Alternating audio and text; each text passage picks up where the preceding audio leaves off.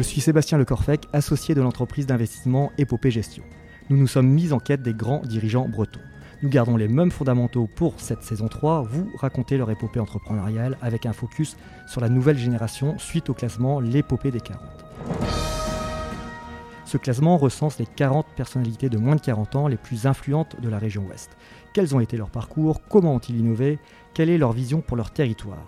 L'épopée de Pauline Duval, c'est maintenant.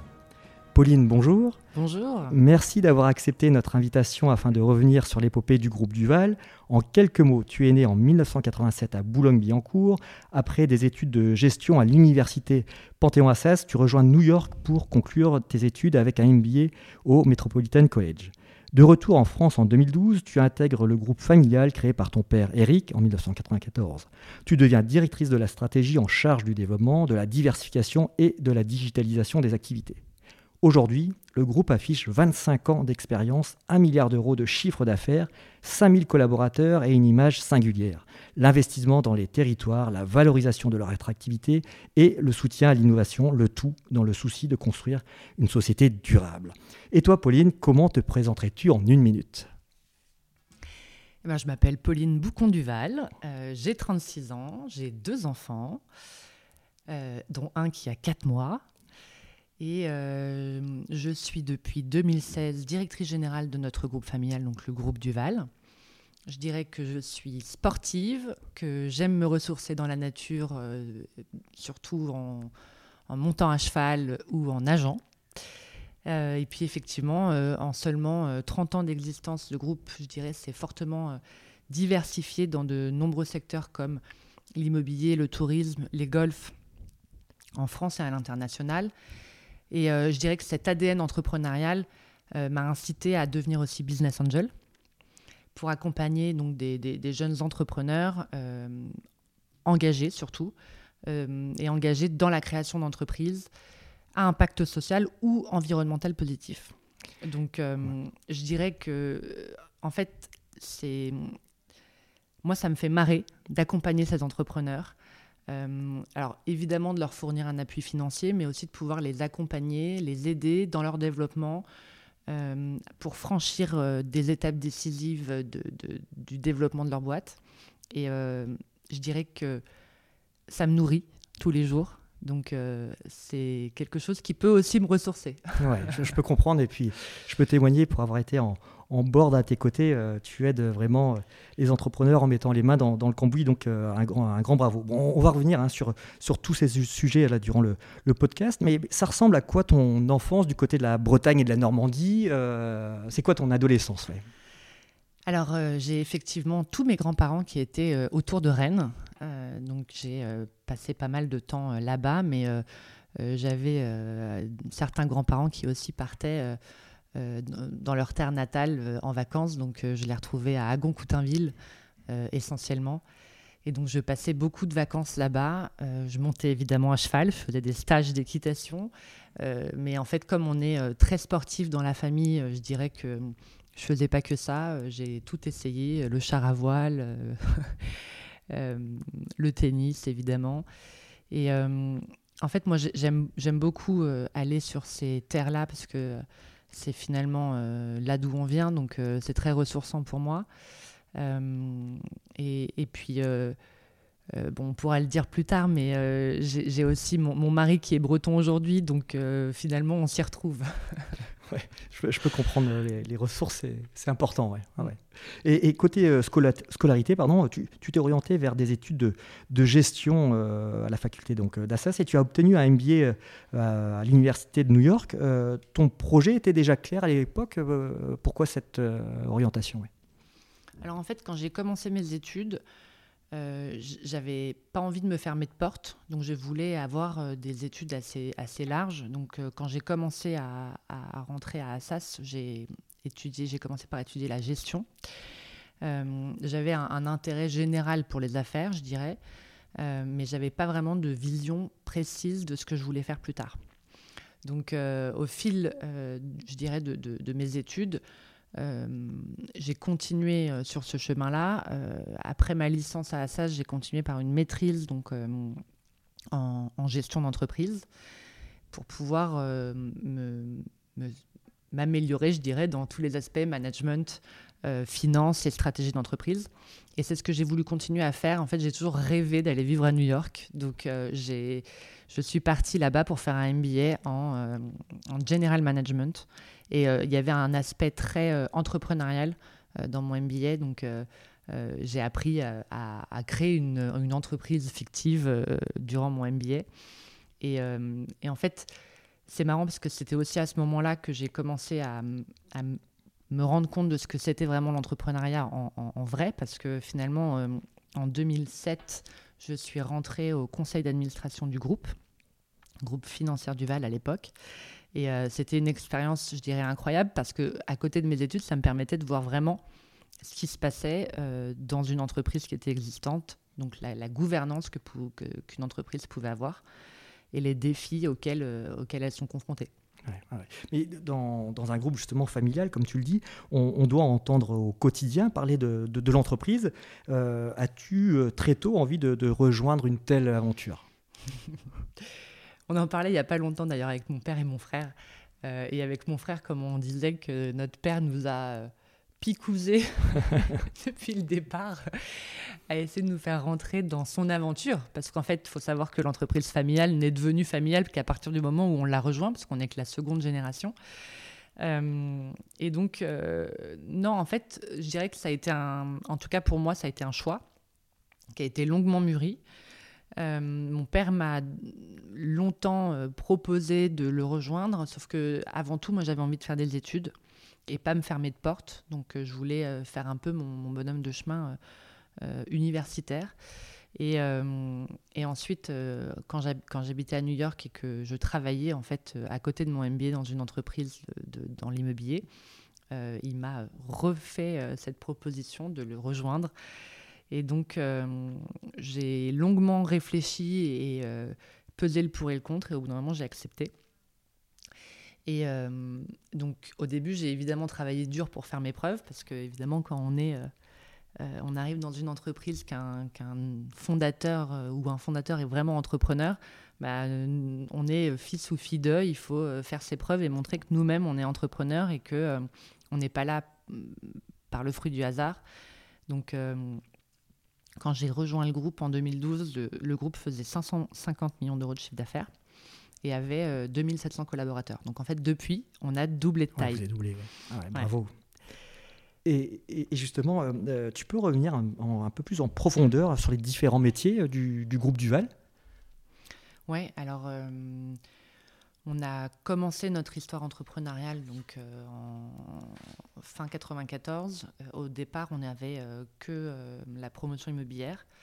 Euh, aujourd'hui, c'est un métier qui génère 250 millions d'euros de chiffre d'affaires, avec un pipeline de 3 euh, milliards d'euros euh, à travers une dizaine d'agences qui, qui sont partout en France. ensuite, on a progressivement intégré la chaîne de valeur des métiers de l'immobilier. Donc, on est aussi investisseur avec une foncière qui a un patrimoine de pas loin de 2,8 milliards d'actifs. donc, essentiellement des bureaux et des commerces de périphérie. Ensuite, euh, ce socle immobilier, je dirais, nous a permis finalement de, nous, de continuer de nous diversifier euh, dans d'autres secteurs. Donc, euh, d'abord le tourisme. On a racheté Odalis en 2000. Et à l'époque, il y avait, on, on, parlait en lits, donc il y avait 8000 lits. Et aujourd'hui, on est quand même devenu le numéro 2 européen de la résidence de tourisme. Et on s'est diversifié même au sein d'Odalis parce qu'on fait aussi des, résidences de tour, pardon, des résidences d'affaires de centre-ville, des résidences étudiantes, des campings. Euh, et des résidences seniors. Ensuite, euh, avec les golfs, euh, donc on a investi dans, dans YouGolf et on est devenu un des leaders mondiaux en fait du golf parce que l'année prochaine, l'année dernière, pardon, on a investi aussi, on a racheté notre principal concurrent qui était Blue Green. Et ensuite, on s'est pas mal diversifié et internationalisé dans d'autres métiers. Donc, en Afrique, par exemple, on s'est pas mal diversifié dans la microfinance et l'assurance. Euh, donc euh, voilà, c'est, je pense que notre fil conducteur, finalement, c'est notre ADN entrepreneurial. Et on a une raison d'être qui l'illustre bien, si tu veux, je peux te ouais, Oui, c'est, intéressant. Euh, donc, groupe familial engagé, nous mobilisons chaque jour nos expertises humaines pour bâtir des aventures entrepreneuriales durables et créer de la valeur au service du mieux vivre et de la vitalité des territoires. Donc on l'a inscrite dans nos statuts cette année et, c'est quelque chose qui me tenait à cœur. Et c'était évidemment difficile de pouvoir avoir une raison d'être où tous les métiers pouvaient se retrouver. voilà, mais on y est arrivé. Ouais, ben on, va revenir tout à l'heure euh, sur les sujets de, territoire, de, RSE, e, tout ça, mais c'est vrai que le groupe Duval s'est construit quand même autour de l'immobilier. C'est quoi ta, ta, vision justement d'entrepreneur concernant ce marché, euh, souvent je dis à, 2050, comment tu, tu, vois tout ça ouais? Euh, alors effectivement, avec ma double casquette d'entrepreneur et de business angel, je dirais que ma vision à 2050, c'est d'avoir un immobilier qui soit décarboné. Ouais. Euh, décarboné, innovant et inclusif. Euh, je pense qu'on va vers... Euh, le, le, changement vers ces modèles durables sont déjà amorcés. et maintenant, il y, a une accélération qui, se met en, place. On, on, parle de plus en plus d'éco-conception. Les bâtiments, ils doivent être conçus et construits finalement pour, en utilisant des, matériaux qui soit durable pardon, et respectueux de l'environnement. Les énergies renouvelables aussi doivent être euh, intégrées euh, pour alimenter les bâtiments et réduire euh, l'empreinte carbone. Je dirais que on doit aussi réfléchir. Alors nous, on a mis en place d'ailleurs des, des, chantiers, en fait, des comités qui réfléchissent à ces sujets de d'économie circulaire, donc la gestion des déchets euh, et le recyclage euh, en favorisant donc le, plus possible la, rénovation évidemment et la réutilisation des matériaux. Donc euh, je dois dire que j'ai la conviction que l'immobilier de demain ne sera fait que d'innovation et, et de et que ce sera un immobilier durable. Ouais. Et c'est vrai que, comme tu disais, avec cette double casquette euh, Business Angels euh, bah, plus IMO, tu vois un, paquet de solutions dans, bah, parce que dans tout ce qui est PropTech, euh, c'est vrai qu'il y a plein de choses intéressantes. Ouais. Et après, la PropTech peut être presque réducteur. Parce que souvent, PropTech, donc il y a tech dedans. Et en fait, je pense qu'il y a aussi pas mal de, de sujets industriels avec des nouveaux matériaux, des matériaux qui utilisent des déchets. Euh, qui sont euh, enfin, moins, moins polluants. Euh, et, qui, qui, fait baisser l'empreinte carbone en fait des constructions. Donc non, je trouve qu'il y a pas mal de choses qui bougent effectivement. Et justement, tu, tu parles beaucoup de, notions ben, d'impact, de, de, territoire. Donc la, stratégie RSE que vous avez mis en place, comment vous l'abordez Comment ça se passe au niveau du groupe Duval alors c'est assez large. on, a, on a mis en place en fait un, comité RSE depuis 2021. Euh, en 2021, on avait mis en place un plan stratégique euh, à 5 ans euh, avec cinq piliers stratégiques. Et, donc notre comité stratégique fait en sorte que ces piliers soient mis en œuvre et en même temps leur feuille de route, c'est de pouvoir mettre à jour annuellement la feuille de route pour le groupe. Ils ont aussi une, obligation, je dirais de ma part, de budgéter. Parce qu'en fait, on a voulu ce comité RSE pragmatique. On n'avait pas envie d'avoir un comité philosophique sur comment faire évoluer les choses au niveau de nos métiers. Donc la plupart des, enfin tous les membres de ce comité sont des, des, des, experts métiers euh, et de chacun de nos métiers. Donc il y a autant la promotion que le golf, le tourisme, euh, mais en même temps il y a les RH euh, et le patrimoine immobilier. Donc vous voyez, c'est quand même assez large. Et, et donc on, a, on, a fait notre deuxième bilan carbone cette année. Et, et, là, on est en cours de faire notre trajectoire de décarbonation. Et ça, sur euh, tous les métiers. Donc, c'est un des gros chantiers. Oui, ouais, je, je, veux bien le croire. Et, et là aussi, euh, euh, tu croises des, des, des, startups dans ce domaine-là qui, qui, vous facilitent peut-être la, la, tâche aujourd'hui En fait, le, le, le, gros sujet, je dirais, pour nous aujourd'hui, c'est la data. Donc, aller récupérer la data c'est ce qu'il y a de plus compliqué, autant pour nous, pour nos émissions, que pour les émissions de nos clients ou de nos parties prenantes. Dans, les deux premières euh, saisons du podcast, euh, j'ai abordé le sujet de la transmission avec les, grands patrons bretons. Euh, sur cette saison 3, donc c'est l'inverse. je demande à certains enfants s'ils ont commencé à amorcer la, transmission avec leur père. à ce sujet, tu as, tu as même écrit un livre l'année dernière, Transmission, l'entrepreneuriat nouvelle génération. ouais. En fait, c'est un sujet qui me passionne et depuis longtemps. parce que à mes yeux, la transmission, c'est euh, un, levier de création de valeur durable. Donc, il s'agit pas seulement de transmission d'entreprise, mais je pense que euh, c'est aussi des valeurs, des conseils, des contacts, euh, des compétences. Et moi, je, considère que soit, effectivement, notre père nous transmet beaucoup avec l'entreprise à mon frère et à moi, mais finalement, il y a pas que euh, la transmission d'entreprise. Il nous a transmis euh, beaucoup de valeurs, euh, du savoir-faire, cet ADN d'entrepreneur. Et donc, et, donc pour moi, c'était important de, d'écrire tout ce que ça pouvait être la transmission. Ensuite, je dirais que la transmission d'entreprise, ça ne s'improvise pas. c'est quelque chose qui se prépare, et ce sur trois fronts. Parce qu'il y a celui effectivement qui transmet, il y a celui qui reçoit, euh, mais il y a aussi l'objet qui est transmis. Donc, euh, déjà, celui qui transmet, donc là en l'occurrence notre père, euh, doit avoir le recul et l'humilité pour pouvoir transmettre. Tout le monde n'a pas l'humilité de vouloir transmettre finalement le bébé qu'il a créé. donc ça peut être plus difficile pour eux de passer la main. donc voilà, c'est pas toujours évident. Ensuite, donc l'entreprise, l'objet de la transmission, euh, doit être transmissible et donc, euh, je dirais, doit pas dépendre d'une seule personne. Il faut en amont pouvoir réfléchir à la gouvernance euh, de l'entreprise pour pouvoir organiser finalement les process et l'organisation future de l'entreprise. Et ensuite, il y a donc évidemment celui qui reçoit, donc l'objet de ta question. je pense qu'on se doit aussi de travailler dur euh, pour faire fructifier ce qui aura été créé, mais il faut aussi pouvoir oser innover.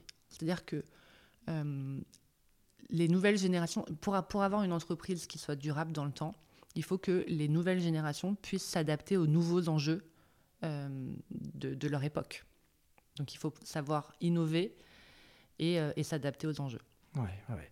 Et on, a pas mal parlé donc de, euh, de startup, de ta casquette de, Business Angels. Donc pour, euh, pour préciser, c'est vrai que tu, tu, arrives fréquemment en, tête des, euh, des, femmes qui investissent le plus euh, dans la tech. Je, crois que ça a commencé très tôt avec Lydia, hein, si je dis pas de bêtises. Tu peux revenir sur, sur tout ça parce que c'est c'est intéressant, bah, cette génération au final qui a, qui a grandi avec toutes ces, ces, ces, notions de, de, start-up et puis bah, effectivement de, de, véritables structures là autour de l'immobilier. Est-ce que tu peux revenir ouais, en, en détail sur cette passion presque euh, des, startups. Alors en fait, euh, j'ai commencé en 2014. Euh, effectivement, mon premier investissement, c'était Lydia. Et, j'étais passionnée par, effectivement, ce que, la création d'entreprises en règle générale. Et donc, j'ai rencontré, j'avais une copine qui m'a dit Ah, tu sais quoi, j'ai un mec qui m'a offert un café dans un incubateur avec son téléphone. Tu devrais le rencontrer. Je lui ai dit bah, Ok, why not? En fait, j'ai envoyé un mail à Cyril Chiche. Et Cyril, d'ailleurs, m'a avoué il n'y a pas si longtemps que ça qu'il m'a dit oh, encore une étudiante qui veut certainement investir dans Lydia. Excellent. puis finalement, il m'a rencontré et puis voilà, ça a pris. donc. En fait, je, trouvais que dommage qu'avec euh, l'objet euh, qu'on a, l'outil qu'on a, comme dirait mon père en, parlant de notre groupe, euh, comme on a une, certaine récurrence de revenus, je trouvais que ça, pouvait être intéressant aussi de pouvoir faire un petit peu de capital risque. et autant te dire que à l'époque, quand je disais capital risque à mon père, il me disait capital quoi? Lui, il aimait investir dans la pierre, être majoritaire. Enfin, c'était totalement une ineptie, ce que je pouvais dire euh, à, ce moment-là. Mais euh, il, m'a, il m'a soutenu et il a trouvé que c'était intéressant que, que, je me lance là-dedans. en plus de ça, moi je trouve que finalement, quand moi j'ai eu la chance de, diriger aussi un groupe assez jeune, mais mais je trouvais que souvent, quand, tu es un patron, tu es souvent seul face à toi-même. Donc, en fait, de pouvoir soutenir des entrepreneurs qui créent leur entreprise pour pouvoir les aider à, se développer, euh, mais aussi euh, leur donner des contacts, euh, ouvrir ton carnet d'adresses, leur donner des conseils sur même ne serait-ce que du recrutement, comment gérer les finances, comment aller mm, contracter un prêt à la banque. Enfin, voilà, je trouve que quand on est patron et jeune patron de boîte et qu'on crée sa boîte, c'est quand même hyper compliqué. On n'a pas euh, forcément toutes les clés pour pouvoir euh, développer sa boîte. Quoi. Ouais, c'est évident parce que Lydia, aujourd'hui, en chiffres, tu as, les derniers chiffres en tête euh Alors, c'est plus de 6 millions d'utilisateurs. Ouais, ah ouais. 6 millions d'utilisateurs, c'est impressionnant. En fait, il y a presque tous les jeunes qui l'utilisent. Oui, c'est ça, ouais. C'est devenu euh, une expression de faire un Lydia. Ouais. Euh, ouais, ouais. Et euh, est-ce que tu as d'autres exemples de, de, de start-up qui, qui t'ont marqué Parce que je ne sais pas, ça représente combien de, de lignes C'est peut-être une, vingtaine d'investissements par an En tout, j'ai fait, non, non, non j'ai fait beaucoup moins. En tout, j'ai fait peut-être un peu plus de 40 investissements. Il y a eu des, des sorties. Non, après, j'ai eu beaucoup de très belles rencontres. Euh, je pourrais euh, évoquer aussi le sujet de Joli Moi avec euh, Isabelle Rabier. Qui était au West Web Festival cet, cet été, une fille extra. Voilà, et en fait, elle, a elle est dynamique. Enfin, c'est un soleil aussi. Donc, moi, je trouve que c'est hyper intéressant de, de, pouvoir rencontrer des entrepreneurs qui ont des superbes idées. En plus de social selling comme ça en France, ça n'existait pas la façon dont elle, dont, elle l'a créé. Donc. Et euh, tu, as d'autres coups de cœur ces derniers temps bah, qui sont publics, parce que euh, j'imagine que tu reçois pas mal de, nous on appelle ça des decks dans notre jargon, des, dossiers de financement. Euh, est-ce que tu, vois des, thématiques qui se dégagent J'ai pas mal investi ces derniers temps dans l'éducation. Alors, soit les jeunes, mais c'était pas vraiment une start-up. soit là, j'ai investi récemment aussi dans Alveus, qui donc euh, sont euh, des, lieux euh, pour, pour, du périscolaire en fait. Donc c'est des, des, profs qui vont aider les élèves à, à faire leurs devoirs et à faire du périscolaire. Et je trouve ça assez intéressant comme, comme métier. En plus, je trouvais que les entrepreneurs qui avaient créé cette boîte se sont pas mal développés tout seuls au démarrage. donc ils ont ouvert une bonne dizaine de, de lieux sans avoir levé. Donc euh, ça montre un peu euh, euh, la créativité et, l'ambition de certains entrepreneurs. Donc des, des sujets à, impact pas mal en ce moment, j'imagine, le type de dossier que tu dois recevoir. Mm. dernier thème, est-ce que la Bretagne te, te, stimule autant que ton père et comment tu gardes le lien avec le territoire, même si tu, effectivement, tu nous as dit au, début que ton, ton, mari était breton. ouais, bah, justement, en fait euh, j'y allais presque de moins en moins parce qu'on était, on avait plus d'attaches euh, finalement en Normandie. Et euh, bah, je... la famille de mon mari est originaire de Trégastel. Et donc, ça a finalement encore renforcé mon lien avec la région. Et donc, j'y passe quelques semaines durant l'année et, quelques semaines même au mois d'août. après, j'ai toujours ma grand-mère qui habite à côté de Rennes. Et puis, et puis un oncle aussi qui habite euh, à côté de Rennes, puisque j'ai eu mon grand-père qui a été plus de 40 ans maire d'une petite ville à côté de Rennes aussi. Donc, euh, ouais, voilà. Le, lien est, est, bien, est bien présent. Et puis il y a une antenne de, du groupe aussi à Rennes. Hein, euh. on, a on a encore un de nos gros sièges, je dirais, avec une grosse partie de la finance et du juridique corporate qui est à Rennes. On a aussi une de nos filiales de promotion qui est à Rennes. Donc on a ouais, un peu plus de 120 collaborateurs qui sont présents à Rennes, donc on y va de temps en temps. Ouais, ouais, c'est sur 5000, hein, c'est ça, au global, donc euh, une belle, belle proportion. Euh, tu, tu, as fait de, de, multiples euh, podcasts et, et, d'émissions. quelle est la, question que l'on te pose jamais et que tu aimerais que, que l'on te pose La question qu'on me pose jamais, je dirais peut-être que en fait, en tout cas, la question qu'on me pose jamais au dans le milieu professionnel, parce que parfois on me la pose euh, dans mon cercle amical, c'est pourquoi tu ne t'arrêtes pas de travailler finalement Tu pourrais t'arrêter et juste devenir un actionnaire passif? Euh, et en fait, euh, je pourrais pas m'arrêter de travailler du tout. déjà, j'ai beaucoup travaillé jusque-là pour arriver où j'en suis, je pense. et en même temps, je suis passionnée de ce que je fais. J'ai la chance d'avoir plein de métiers différents dans l'entreprise, ce qui fait que je m'ennuie pas. J'ai toujours eu peur en fait de faire un seul métier et de m'ennuyer. Donc en fait, euh, la place que j'ai au sein du groupe et de passer d'un métier à un autre, euh, bah, ça me fait vraiment, euh, ça, me nourrit, je dirais.